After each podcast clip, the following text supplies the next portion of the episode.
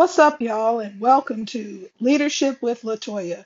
I'm excited to bring you episode two of season six, where I am highlighting this blog series that I am writing called Family Lessons.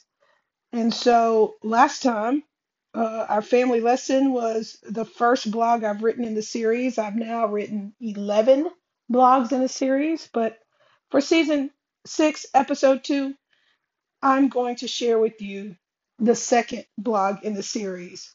Watch your words. I have vivid memories of my grandma Moore. I'd write the pronunciation for you, but can't seem to get it quite right.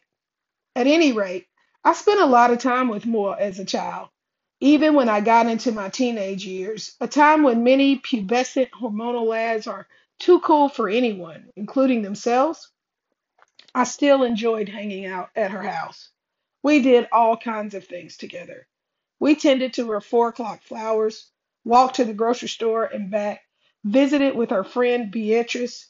Moore never had a driver's license, but she was fiercely independent, and she loved to ride in the car. She said it was good for getting earth air, which meant the windows should be rolled down. And many times, just before we were dropping her off, she'd share that she could ride to New York she exhibited a heightened curiosity when we were in the car, taking it all in as we traveled down the road. No matter how many times we traveled the same routes to church, the mall, the grocery store, she seemed to practice the same awe. She was curious about the world around her, and having a sixth grade education did not limit her way of living.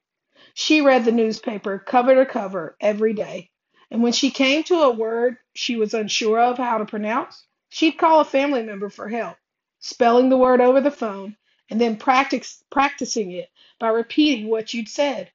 She had the birth weights and stories of how she named each of her 10 children memorized, and she called in everybody's birthday to the local radio station for a chance to win the dozen donuts they raffled off each day. I know everybody thinks their grandma is special, but mine was clearly one of a kind. Moore taught me to be intentional with my words. She had a number of sayings, but many of them revolved around using your words with care and intention. Never say what you won't do. Don't talk about other people because you might be talking about yourself. The only way to keep a secret between you and someone else is if one of you are dead. Moore knew that words once said could not be retracted. She was careful with what she said and would guard anything you told her in confidence, as if you had died. You could be sure it would never be repeated. There were so many lessons in those three sayings. And as I've grown older, I've come to better understand the value of each of her wise offerings. Moore was right. None of us can be certain of what we won't do. And that's what I believe is at the heart of living and loving in a way that doesn't render judgment upon other people. Life is tricky and uncertain. Our interactions cannot be predicted, and we can only hope to behave in a way that won't result in regret. Our fragile state as humans doesn't allow for us to use the word never when speaking about ourselves and our future hopes and dreams. We really don't know what's ahead of us, and we'd be wise not to put ourselves in a box that feels later like a prison. Moore value trust. She's honestly one of the few people I know in this world who actually could keep a secret.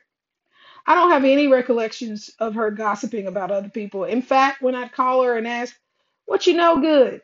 her response was inevitably, All on myself, and I'm not telling. She carefully chose her relationships and their depth.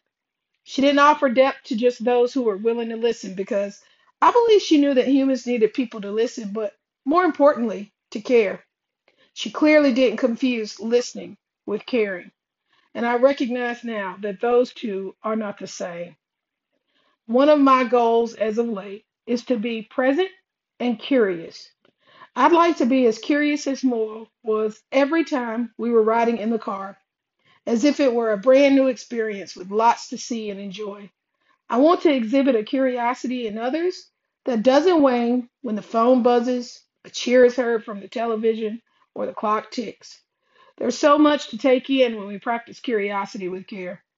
Questioning can indicate curiousness, but it's not necessarily indica- indicative of caring. Could be plain and simple nosiness, cloaked under the cloud of asking lots of questions. Every day, I hope I notice something that I didn't notice before. Practicing curiosity with care can make me a better person and hopefully a better daughter, sister, and friend. It means entering conversations with others with an expectation to learn something, no matter how regular the interaction.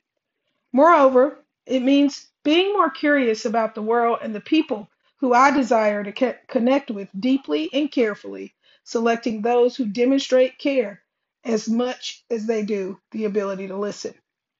One of the most significant experiences of my life was being with Moa when she made her way to heaven. This February will be 15 years. I'm still learning from her, and her words seem to come to me exactly when I need them. Her love, which she said we had just because we were hers, is something I value greatly and something I want to give away to those who are curious enough to care even more in my lifetime. Thanks for listening, y'all. Until next time, be you, be true, be a hope builder. This is Leadership with Latoya for Leaders on the Grow.